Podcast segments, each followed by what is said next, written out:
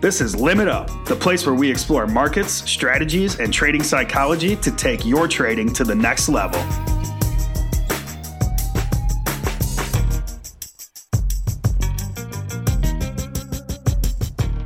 Hey traders, this is Eddie Horn from Topstep, and this is Limit Up.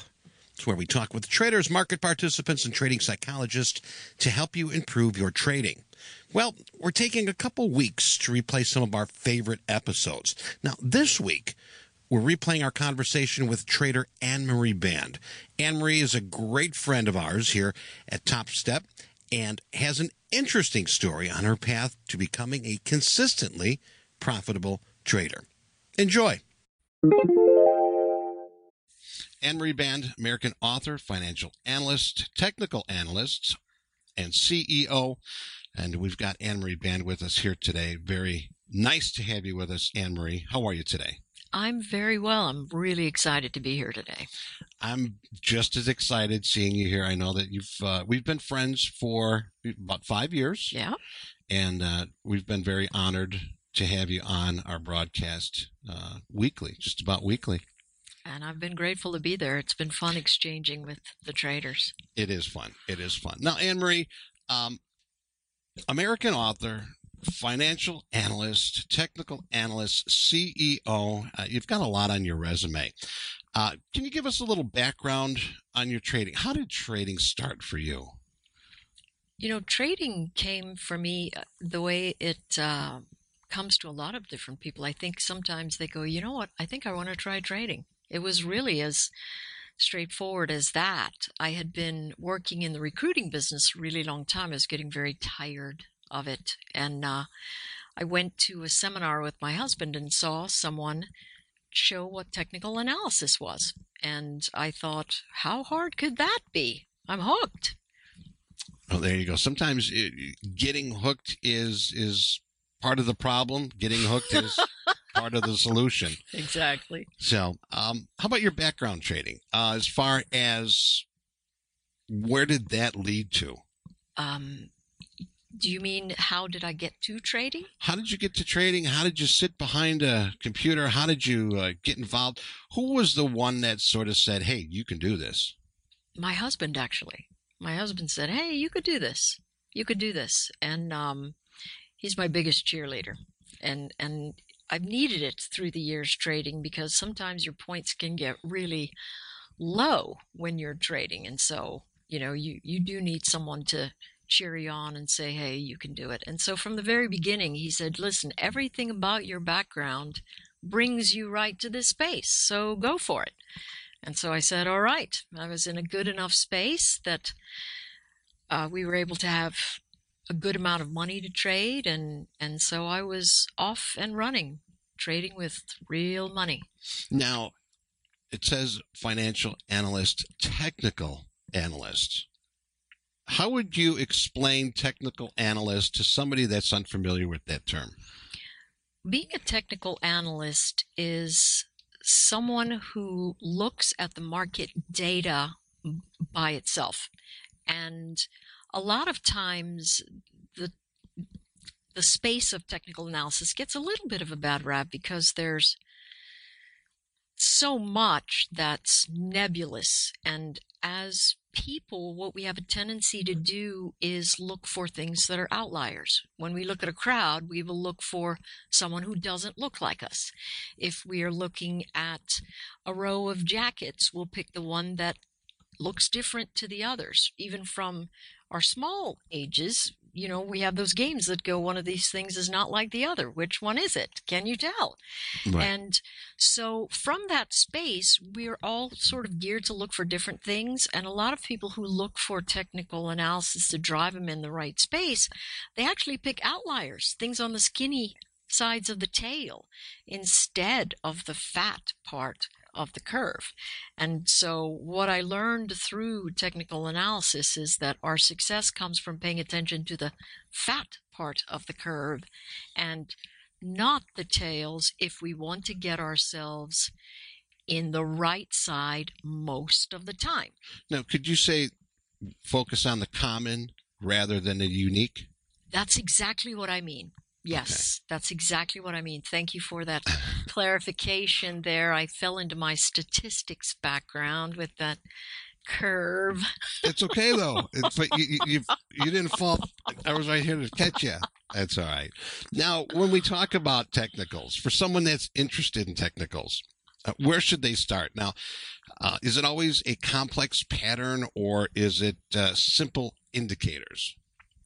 You know, the simple answer there is that in order to be very good at something, we have to build a very concrete foundation.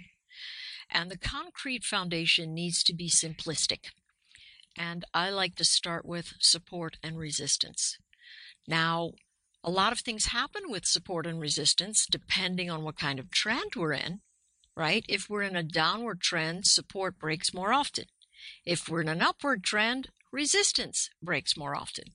But it's where you start support and resistance. And if you study that, you build a concrete foundation. It's sort of like learning to add and subtract, and then learning how addition is something like multiplication, only faster, and that sort of thing, right?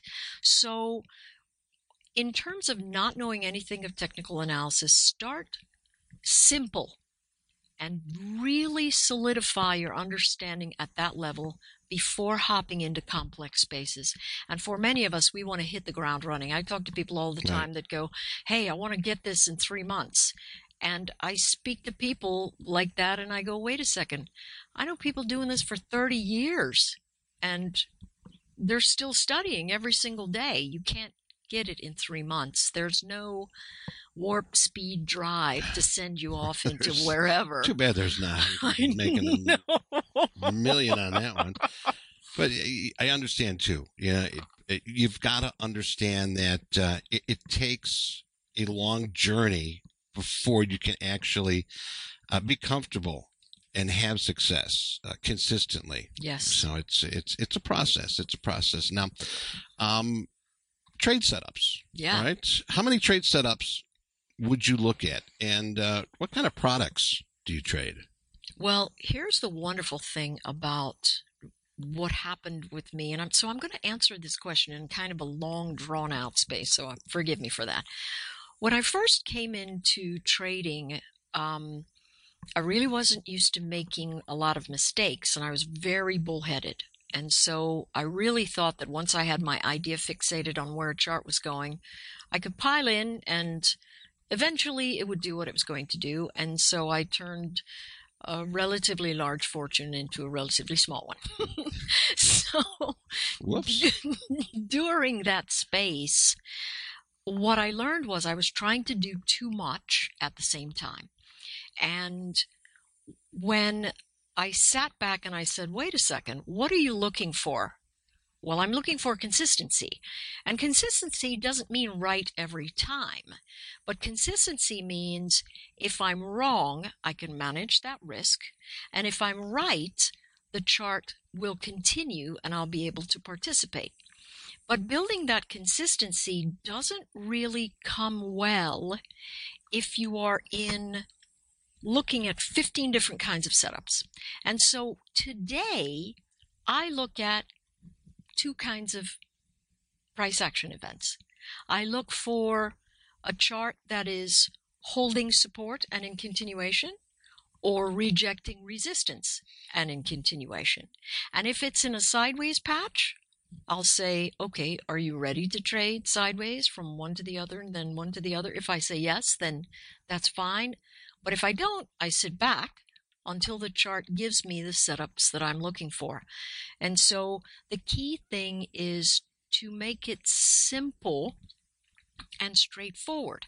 Now, here's what happens when somebody listens to that. They go, yeah, but, and your mind immediately can think of 15 different examples of, well, you know, that's not that simple.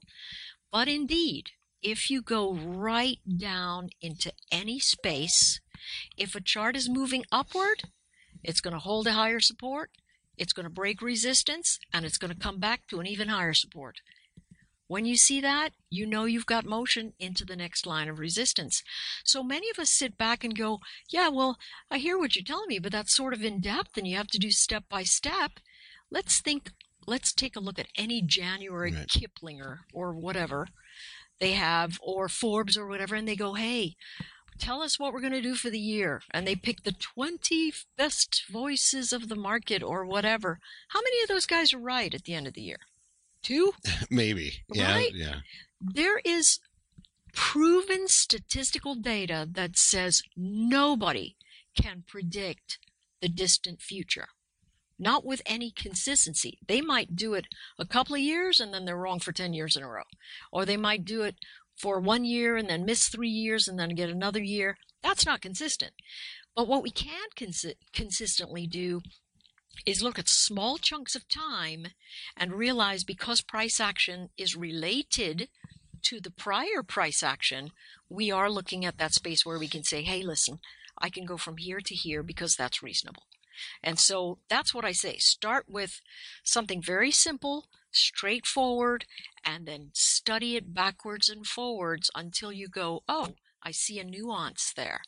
Oh, I see a nuance there. And it will help you pull your rhythm together. All right. Now, uh, products. What are your favorite products? Well, I love the futures, but the great thing is if you use support and resistance across the board because humans are trading and we're moving backwards and forwards in that flow of traffic, it works all the same. There's a cornerstone of the human condition that makes us gravitate to where each other is and then pull back from those areas. And it's present in any market you look at, bar none. Okay. Now, Ann, uh, we talked earlier before the podcast, and um, your uh, your progressive movement towards trading, why it made you such a good trader, why you were able to uh, write these books. Um, what were you doing before trading that led to this? I began as a mathematician, and during my uh, studying as a mathematician, I realized that I liked statistics better because it sat in the real world as opposed to the theoretical world. And so I focused on statistics, and then during my graduate school years, I moved to biostatistics and neuroscience. And that really came out of the fact that I just enjoyed watching people. It was just a thing. I, I would think to myself, well, that's odd.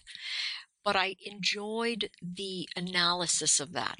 And so I worked as a neuroscience reacher, researcher for a while, but I wasn't making any money. And so I moved into recruiting, recruiting people like myself so I could talk to them. And that's where I stayed for many years until I was really burned out. And all of that together, working with people day in, day out, understanding how they make decisions, watching how they can move back and forth and vacillate between one decision and another, and then having all the math and pattern recognition background that I had, this was the perfect space for me. And so when I saw trading, I literally was like, well, this is what I've been working for for the last 30 years or whatever to make me Right. ready for this. Yeah. Well, on the trading floor, we would have called you a rocket scientist. Not even. Not Yep, even. there's one of those rocket scientists. Yep, she's wearing new shoes again. Yeah. Uh, very successful people on the trading floor. Um, let's talk about building consistency. Consistency is such an important uh, word and direction and goal uh, for traders that have been in the business for a while, that are just starting out. Uh, now, we talk about uh, experiences with high fluctuations. Uh, we talk about passion. Um, how did this become a passion? And were you influenced by the experience of the high fluctuations?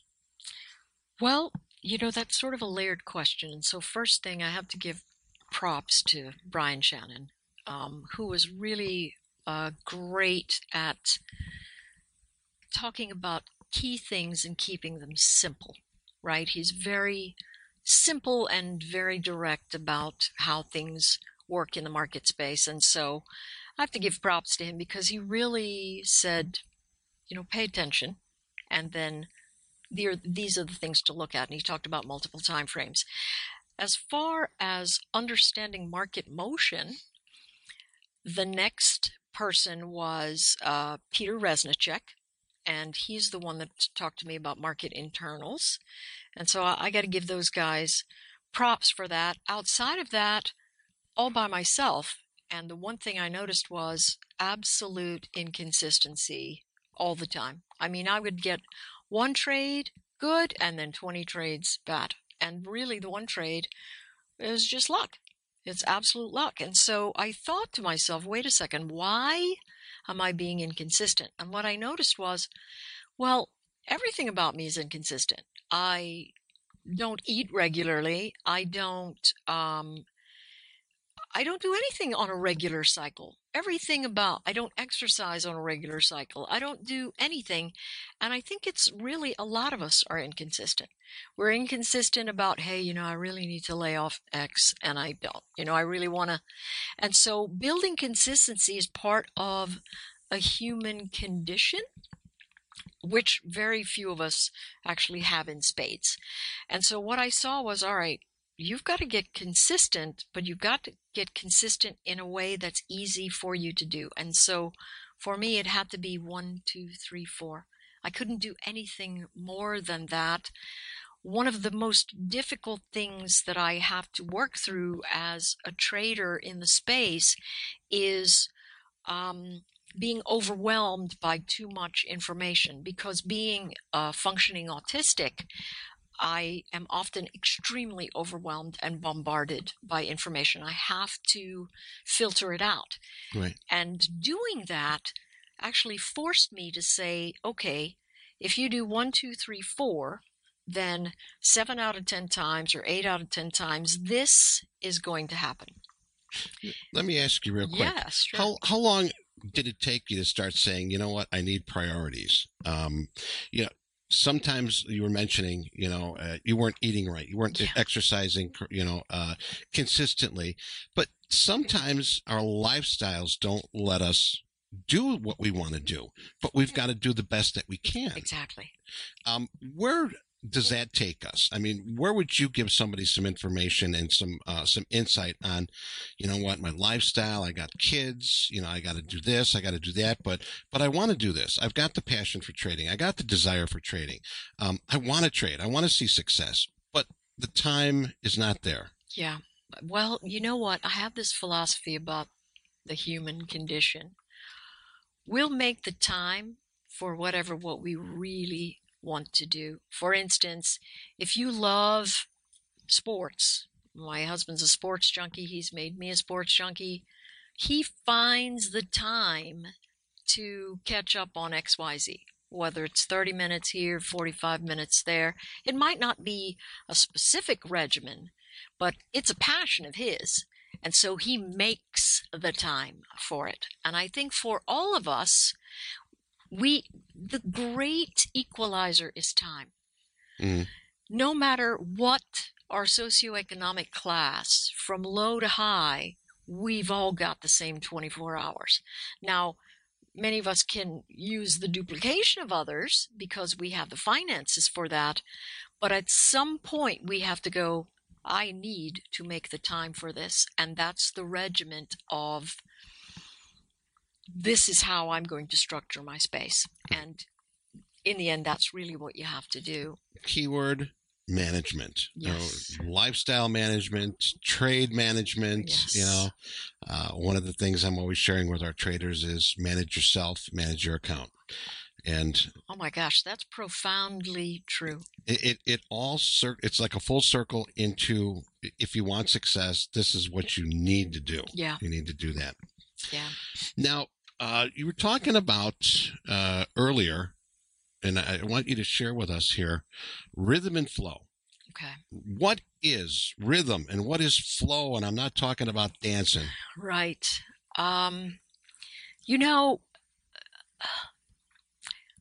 this is an interesting thing to put quantitatively into words, and so you'll forgive me for peering off into space as I try to Go do ahead. that. I'll, Yeah. I'll, turn around this way, and I won't, I won't watch you. She's So, rhythm and flow is really about what the traders are into for the day. And you can sort of tell, you know, sometimes we, we come into the market and price action leaps from one area to the next upward. And so we know, hey, traders are excited about participating to the upside here. So there's a rhythm. It's a speedy flow or it's a more cautious flow. That means we'll go up and we'll come down maybe half as much as we went up. And then we'll go up a little bit more and come down about as half as much as we went up. So the rhythm and flow there is slower. And then the rhythm and flow can be steeper in either upside or downside. And so one of the first things we can do is notice that. Now, a lot of us might think about what I'm saying there and go, well, how do you do that? And there's something really straightforward. It's called your moving average.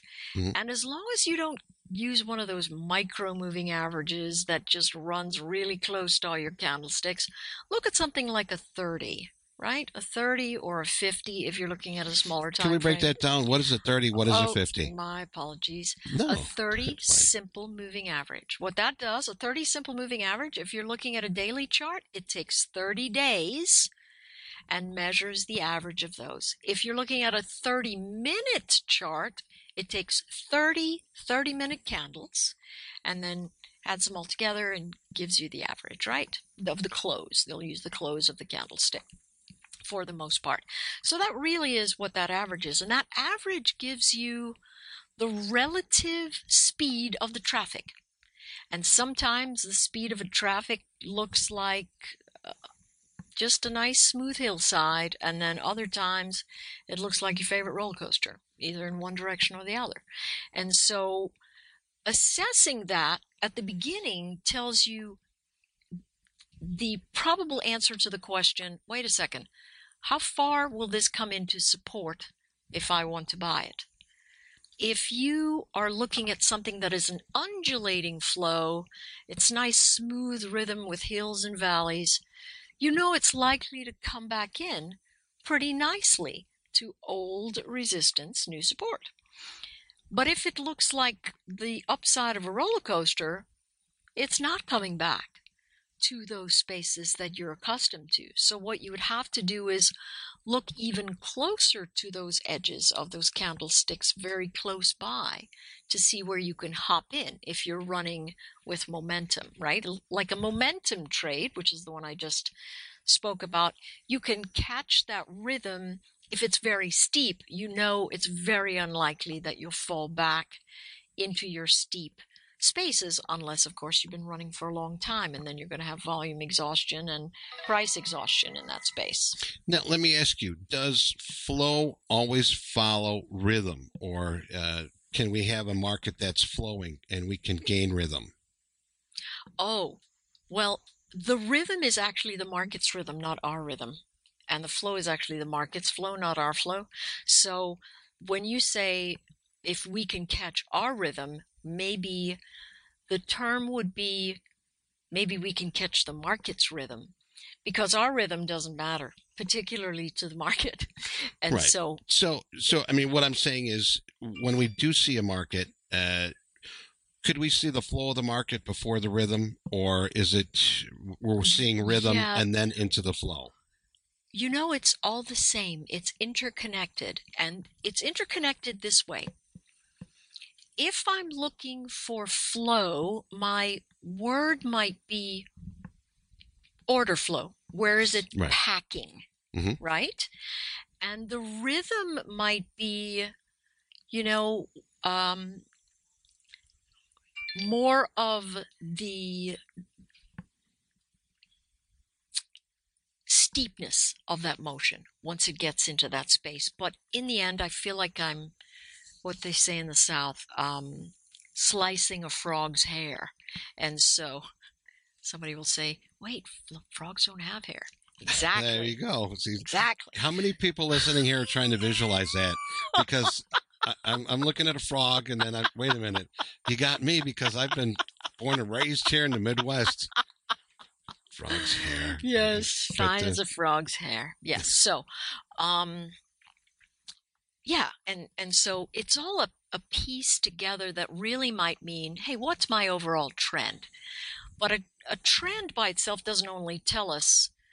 We need more to understand that, and that's why I use that rhythm and flow term Okay. in that space. All right. Now, Anne, um, talk about personal metrics. Uh, what would you look at to get an indication on consistency? Uh, is it all about uh, P&L or are there other things that you can track?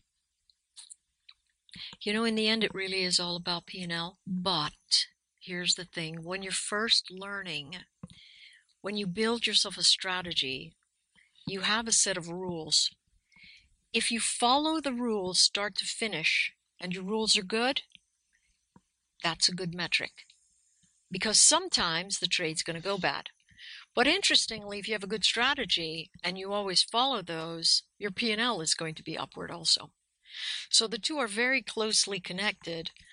What would matter is if you hit, you know, if you're a slugger and you're always Mhm. swinging for the fences, you are going to strike out, right? Many times. Many times, Right. much more, right? So um, that can skew your P&L if you've had a big run and you think you're all that in a bag of chips and when really it was just this one big win that you had and everything else you've been chipping away and making that overall win smaller and smaller over Mhm. time. Right. So I really I come right back to the rule base, which is really all about consistency. One, two, three, four.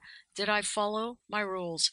Did I get nervous and get out too early? Or did I actually wait to see it break the level that it needed to break for me to go, you know what, this trade's done? Or did I do something I should not have done that's not in my defined set of rules? Let me ask you something. Do you journal? I used to a great deal. Now I sort of jot things down. And when I uh, do take a trade and it doesn't go well, my key thing is to use a positive reinforcement space that says, next time, make sure you've qualified that support. Next time, make sure you've qualified that resistance. And in my words, qualifying the resistance would mean it failed to breach and then collapsed, or it breached and then failed to hold. So when I say qualify, those are the things that I mean for myself, but I'm always looking to put notes down that were that are going to assist me the next time I come into that situation. When I first began journaling, all I talked about was what an abysmal failure I was, what I couldn't do. Really, there's a whole chapter in my first book called The Trading Book that I really sort of bared myself out and I said, hey, listen, this is somebody who was not a natural. I was not a natural. I made an unbelievable amount of mistakes. And I literally took sections out of my journal and gave them to my editor. And I said, you know, just put them in there. And um, it was very, it's a little bit nerve wracking, right? To know that somebody was going to be reading the inside of journals that you felt were for you. But I thought in the end, if people really understood the fact that there is a big mental struggle in the game, in addition to finding parameters that work consistently, then it was going to help them do better, which is why I wrote the book. Right. And, that's a good point because I think when you're transparent, when you're trying to educate someone, whether you give them your prior good, your prior positive, and your prior bad, your negative, uh, you know, we're always talking about learning from failure. And if we can learn from somebody else's failure, that's going to save us some a time ton. a ton. Right. And, and, and in this business, I know that, you know, on the broadcast, we try to share our, our gains and our failures. And I tell you, I've been in the business 30 plus years. Mhm. I'm learning something new every day, Yeah. even from some of our new traders, you know. situations um, that come up, actions that were taken. So that's that's something that uh, you can build great consistency Yeah. and great success on. Well, Anne Marie, um, I've got some fun questions now that I would like to ask you. If if you do, you have the time? You- Absolutely. Yes, I absolutely. do. Mhm. all right. Awesome. Always ready for fun. All right, me too. me too. All right. Now, um, you're a mentor to a lot of people. You're well respected here on the broadcast to a lot of our traders. Um, somebody getting started in the business, um, somebody new, a new trader. What would be the best advice that Anne Marie would tell this person? Don't use real money when you're learning. Okay, that's a that's a good point. Uh, You know, uh, I I find this to be a very straightforward thing to say, and by golly, I I even think somebody said it to me, but I thought, well, what's the point of that? No skin in the game. If I had Right. skin in the game, then I'd be paying attention.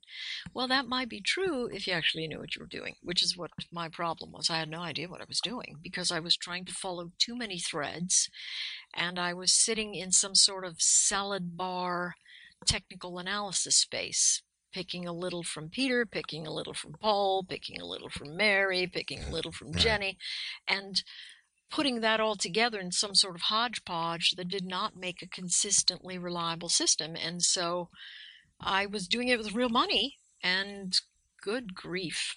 Let me ask you something.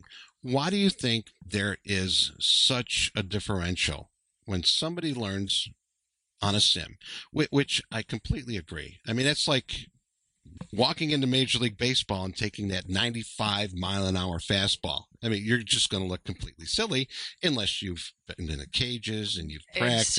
Exactly. And but That's a great analogy, also. now the problem I see is when somebody is is trading the sim Mhm. and they go to a live account Mhm. account with real money why is there such a different mindset it's um i mean what's something that you would tell a trader that uh, you know keep your basics and uh, think of it as a sim or what would be your No, advice it would, there It would actually be quite similar to that, but the reverse of it. Treat your sim like it's real money.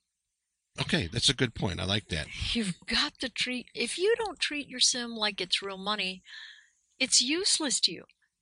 For instance, had a student, he came to me, he was like, you know what, I could trade my sim account and I'm up XYZ.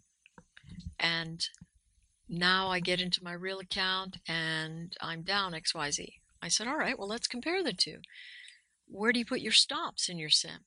Oh, I don't use stops. Oh, Oh. where do where do you where do you put your stops in your real account? Well, I, you know, I I just give myself ten cents. I'm like, see, Right. you got to trade these things the same way. That's why sim accounts work for some people and they don't for others because the people who are trading sim feel like, hey, I'm trading sim. It doesn't matter. gamification. Next question. How about sharing with us your scariest, scariest, scariest trade?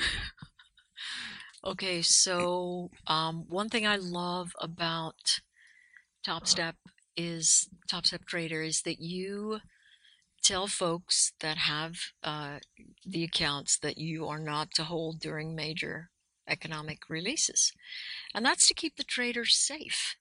You know, a lot of us are gunslingers here as traders, right? We're cowboys. We want to do maverick things, and we so we think to ourselves, but really it's to keep Yes. us safe and one of those things before i moved to futures i, I played um, in the in the stocks and i don't want to use the word played. I worked with the stocks and i was trading a company that went into uh, an earnings report and it had been flying high and i was uh, short puts and um, I can't remember if I was long calls, but the I was much more short puts in that space. And the very next morning, it opened up a hundred dollars a share lower. Mm. Oh, yeah. And I was absolutely as leveraged as I could be. It was just literally, I felt sick to my stomach. And that, I lost a ton of money on that trade. And I've never forgotten it. Really, I made that trade, I think it was probably 2008 or 2009. And I've never forgotten it. The sheer panic. It's actually causing my lip to sweat a bit thinking about it. It's oh, it's hot in here. Let me open the window. yeah, It was just, I couldn't believe it. And so I started trying to lever my, my way out of it and it lifted a little, but I still lost a ton of money and it's still, uh, I still feel that visceral state of, uh, sick when I, when I think about it. Let me ask you something. Emotions at the time. Oh my goodness sakes. I, I was a deer in the headlights. Was this a point in your trading days where you were like, you know what?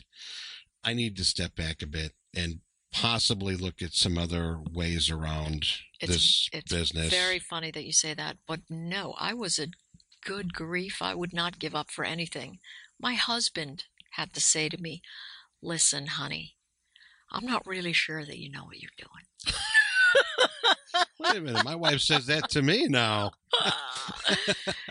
You've got to stop trading real money until you figure this out. And so, you know, always um, the best supporter ever. I said, all right, okay. And, uh, you know, some things you just have to be pulled out of. For me, I have some very good traits. Uh, you cannot keep me down. There's, I mean, I'm called, what do my, um, my family calls me something like Sunshine Mary or something like that because I'm always looking at the silver linings. So much so that if things are going bad and they want to wallow in it, they don't call me because I, I'm just always, well, let's look at the bright side for this. And that's how I was looking at myself. This is another learning opportunity. This is just another learning opportunity. Here's what you're going to learn. But I, the market kept teaching me the same lessons over and over and over again. Right. I thought I was learning them, but I really wasn't because I wasn't looking at it in terms of present motion. I was still fixated on future motion. How does future motion supposed to look? And instead, what I believe that a person's supposed to do is when they look at the market, they think to themselves, what is most reasonable to assume based on this current price action? Not anything that happened last year, last week, last month, 10 years ago. What's happening now in the current environment? What is the most likely thing to do? And move from there, which is really why I've sort of drifted away from that option space and sit firmly in the intraday future space because I find it to be extremely rewarding from that perspective. I see you uh, as somebody naturally um, successful with PMA. PMA is positive mental attitude. Yes. Now, when I was right out of high school, I got a job in the mailroom, and I met W. Clement Stone. You did. I was the the AV kid from the mailroom, and I put on a presentation for them, and he took time out. He took time out to sit with me and tell me about positive mental attitude. And I tell you, the guy was a flair. I tell you, dressed to the T, um, looked like Cab Calloway with the thin mustache. But he told me about positive mental attitude, and I try to share that with uh, my traders, and I try to share that with my family. And what you just explained was that you know what, nothing's going to put me down. Yeah. Okay, what if you look towards positivity? I tell you, negativity can be knocking on that door all day long. hmm All right. And it's never going to come in. Yeah. All right. It doesn't matter how hard it tries. So I think that uh, you're a perfect example of complete PMA, positive mental attitude. Well, I appreciate that. I think it's amazing you got to meet him. He was, I've listened to so much of his stuff. He's just, He was a great person here in Chicago. Oh my Yeah. gosh, that's amazing. But anyway, this podcast is with you. Let's talk about you. I just wanted to share that with you. Um, now, uh, we talked about the scariest. How, how about your favorite trade? Something that uh, shines, Sunshine Mary. That's going to be a name I'm, I'm gonna gonna call you Sunshine. Mary. Actually, I think it's pretty cool. Uh, um, Best trade. you know, I try not to um, focus on those best or worst spaces because I really do try to keep myself even keel. But I really don't have a best trade. I have setups that make me very comfortable, and uh, you know, it, different people say different things. They say things like you've got to get out of your comfort zone. I am not a a party to that, particularly because getting out of your comfort zone can tend to make you irrational. And so the better thing might be stretch yourself a little, which you have enough comfort to perform, but you're not going to break down under the stress of having to perform. And so that's what I always focus on. Am I putting myself under too much stress that would give me an outside chance of not being able to perform? And so I look for those setups that are tried and true. I love looking for a chart failing to advance and coming back into support while still holding a nice upward rhythm and flow and the reverse. And so I would say though I, I don't have a favorite. I I do focus on those spaces that make me know that I will feel good. All right. You, got to feel good. You know, like you mentioned, you got to get out of your comfort zone. And A lot of people say, no, you know, I'm going to adjust so I'm comfortable. I don't need to get out of that zone. Next question is well, actually, you're in our broadcast booth here at Topstep Trader headquarters, and every once in a while, this turns into a time machine. Now we're we're gonna we're gonna give you the opportunity to go back in time and meet the young Anne Marie. Okay, and uh, we're gonna give you an opportunity to tell the young Anne Marie something that would benefit her moving on in life. So we're going back into time. You meet Anne Marie, and she looks at you and says, "Boy, you look at you look like me, but older." so, what are you going to tell this young Anne Marie? Well, you know, unfortunately, I'm going to have to say that even no matter what I tell her, she's unless she believes it for herself, she's just going to kick it to the curb. Uh, just hard-headed, absolutely. Oh my goodness sakes! But if I could tell her something, I would say, make sure you paper trade. paper trade. Then she'd be like, so she gets a job in the paper industry. No, I don't want to. Let's trade. I'll trade some for this paper. No, Yeah. understandable. Understandable. It's it's a must. A lot of people say, you know, I don't believe in paper trade. I don't believe in the sim. I don't believe. All right. Obviously, they they caught something lucky and moved on beyond that. But uh, You know, my favorite analogy is always towards professional sports. How much yeah. time do you think those guys spend on the practice field versus the playing field? sure, And we are operating in a space where we have the most capitalized, smartest, well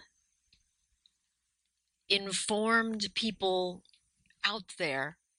And we're just going to jump right in and try and trade with them and think that we can hold our weight? I mean, are we being completely. I mean, that's that's that's just crazy. that would be like if you heard uh, a news report. Yeah, the Yankees just signed this really hot pitcher. Uh, used to be a real estate agent last year. Exactly. they sort of just he signed exactly. these pitch. It, you're not going to hear that. You're not going to hear that. Yeah. So, all right. Um, now I want to ask you something. Um, I've said that we're very happy and very proud to have you as part of the Topstep Trader community, an educator, a great friend. Um, And being a female, being a woman in this industry, can you sort of tell us a little bit about women in the industry and uh, your journey? You know, interestingly, I think the time that I'm in trading right now is the best time for women to be in the space, period. Because there's the opportunity for independent work away from uh, a very uh, big environment that is still male dominated, right? And so I think as a woman, it's a great space. You know, you and I talked about being in the pit, and there's no way I could have survived in that space, just not mentally equipped for that kind of frenetic exchange of humankind all over the place. And in this space where I've got very organized and orchestrated systems like the ones at Topstep Trader to use and uh, get myself steady in that space, I think it really has been great for me as a trader coming in at this particular time. Now, do I notice when I have exchanges with others that there aren't as many women? Yes, I do. Why do you think? Why do you think that's that's part of the um, factor? You know, trading is an aggressive. Uh, trading is an aggressive occupation, and so there's a sense of women being uncomfortable in an extremely aggressive environment because we're taught that that's not something to be, right? And it's sort of like, uh, you know, if a man is very aggressive, we call him a go getter. If a woman's very aggressive, we have other words for her, right? And so we're sort of cultured away from that aggressive space, and that might have a little bit to do with it. There are a lot of things that hold women back from the space, but I think most of it is self contrived, really, because the space is magnificent for women. It's a meritocracy, meaning that we can rise to any level we choose based on our efforts. It's not about whether Joe likes you or Beth likes you or whomever that's above you that likes you, you get the job done, you're going to move higher in the space and you're going to have accolades because of it. So, really, trading is the ultimate space for women to be in, in my mind, because it gives us freedom to move as fast as we want to without any kind of hindrance. And there are not a lot of occupations for women like that, very frankly. Right. And that's, we talk about the electronic trading where uh, you can set it up to your liking. You can yes. trade as you like. You can trade when you like. Um, there's, there's no boundaries. It's, you're your own boss. And, uh, you can pro- progress very well from this. But I appreciate that that insight, and hopefully a little later on we can talk more about that. Absolutely. All right, Anne Marie, was very nice having you here with us today. Uh, and uh, before you go, I want to make sure that everybody knows where they can in contact with you online. So, what are some of the venues? All right. You can um, email me directly at info at thetradingbook.com, or you can tweet to me directly at Anne Marie Trades. Um, or you can find me on LinkedIn uh, by searching on my name. I'm pretty, I try to make myself very available to traders because I struggled a lot as a trader. And my goal really, when I finally caught my stride, I said, you know what? I'm just I'm not just going to shuffle numbers back and forth and make money. I'm going to make a difference and be a service to my fellow trader. So interaction with me, I hope, makes for a betting a better trading space for someone else because then that way my life becomes more fulfilling. I'm giving back to the space that's been so good to me and yeah, I tell you, it must have been really good because you give us you give us a hundred percent every time we give you a call. It's it's so nice to have you a part of us, and hopefully Thank we're a part of you. Thank you so much. Now, yes. and you've got a few books out, author, CEO, and it, give us some. You mentioned one of the books. Tell us about these books. All right. Uh, the first is the trading book, and it really is a look at the market and how how technical indicators move together. Now, if you're a quick study, you can just jump right into it and read through the the whole space. A lot of it's very readable. A lot of folks in my family actually have read the book and said, "Well, there were a couple of chapters that I just didn't get, but um, everything was very real and cemented." And I tried to use very physical examples. I'm a very physically um, I always like to look at real world spaces just to bring the trading space into view. And so that was written a few years back. And then on top of it, I have a second book called The Trading Book Companion. And what that book does is it takes examples of real trades that I have taken where they went well, where they didn't go well, and then break them down in terms of saying, all right, this is what you look for, this is what you look for, this is what you look for, as opposed to um, only pointing out the negative spaces, which I really have chronicled in my journal there in the first book. But those two are very, very useful, and I've had people really all over the world. Um, buy them and send notes and say, hey, one guy took a picture of it and he said, oh, it's finally here. And in the background were the Alps. So I thought that was kind of cool. Cool. And um, yeah, so You could find these books on Amazon, correct? yes, you can. All right, Yes, check them out. can. And uh, one more time on the information info at, Thetradingbook.com. all right, check out that website also, thetradingbook.com. Yes, and then uh, at Anne Marie Trades on Twitter. All right, Anne Marie, A N N E M A R I E. Anne Marie, once again, pleasure having you here. And I'm really looking forward already to our second time you come in here in the broadcast booth and uh, we'll riddle you with more questions. All right, sounds super. Looking forward to it. All right. All right, Anne Marie, take care. Thank you again. All right, so we're back. Preya, there was really so much there that uh, a trader could take away. Lots of, lots of good stuff. Now that may be one of those interviews that's best to listen a couple times. And I was lucky enough to actually do the interview with Anne Marie.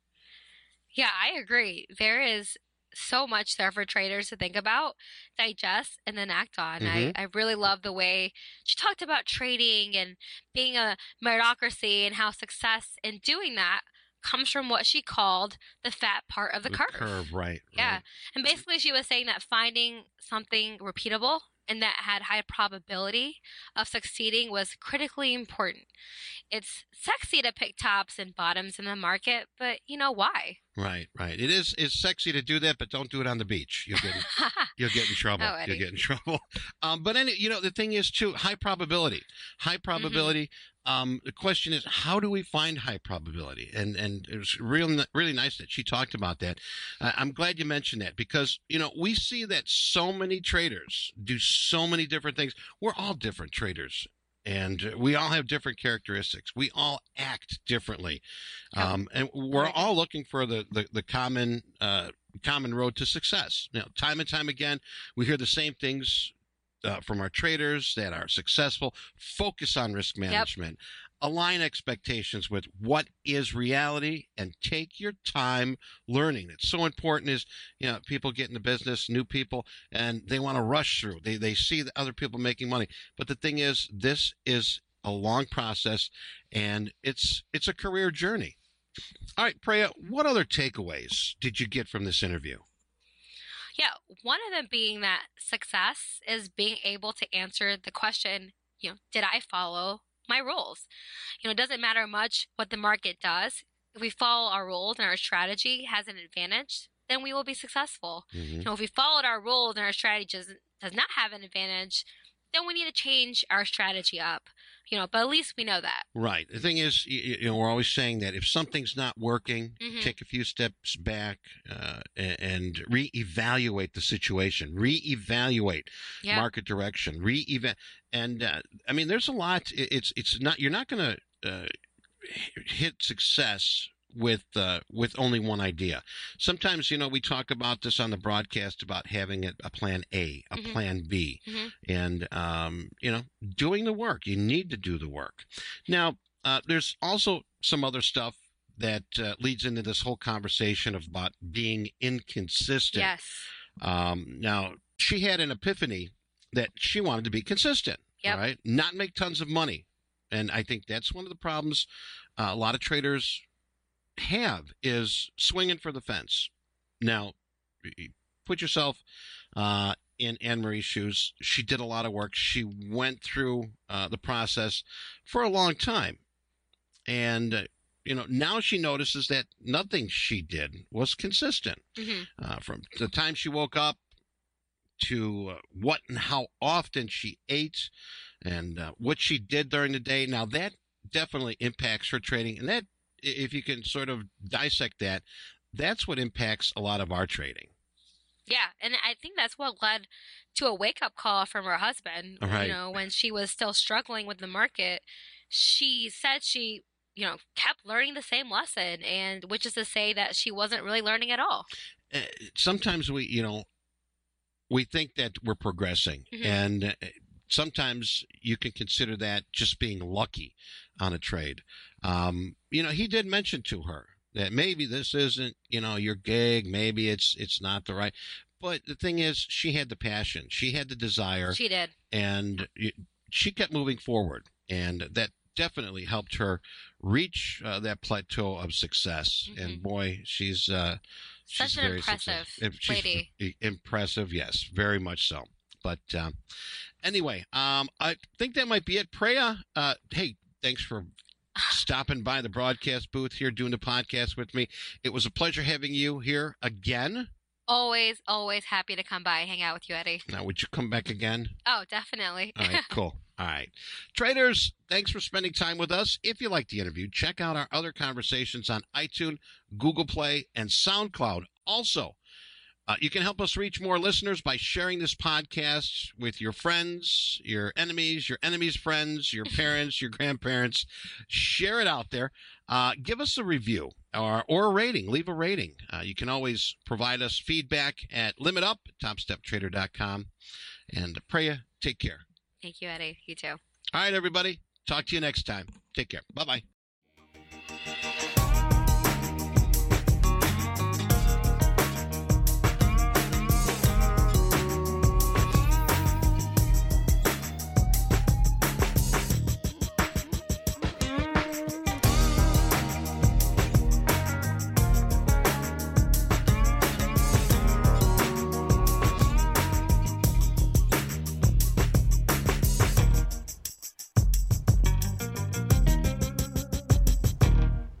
Futures and Forex trading contains substantial risk and is not for every investor. An investor could potentially lose all or more than their initial investment. Risk capital is money that can be lost without jeopardizing one's financial security or lifestyle. Only risk capital should be used for trading, and only those with sufficient risk capital should consider trading. Past performance is not necessarily indicative of future results.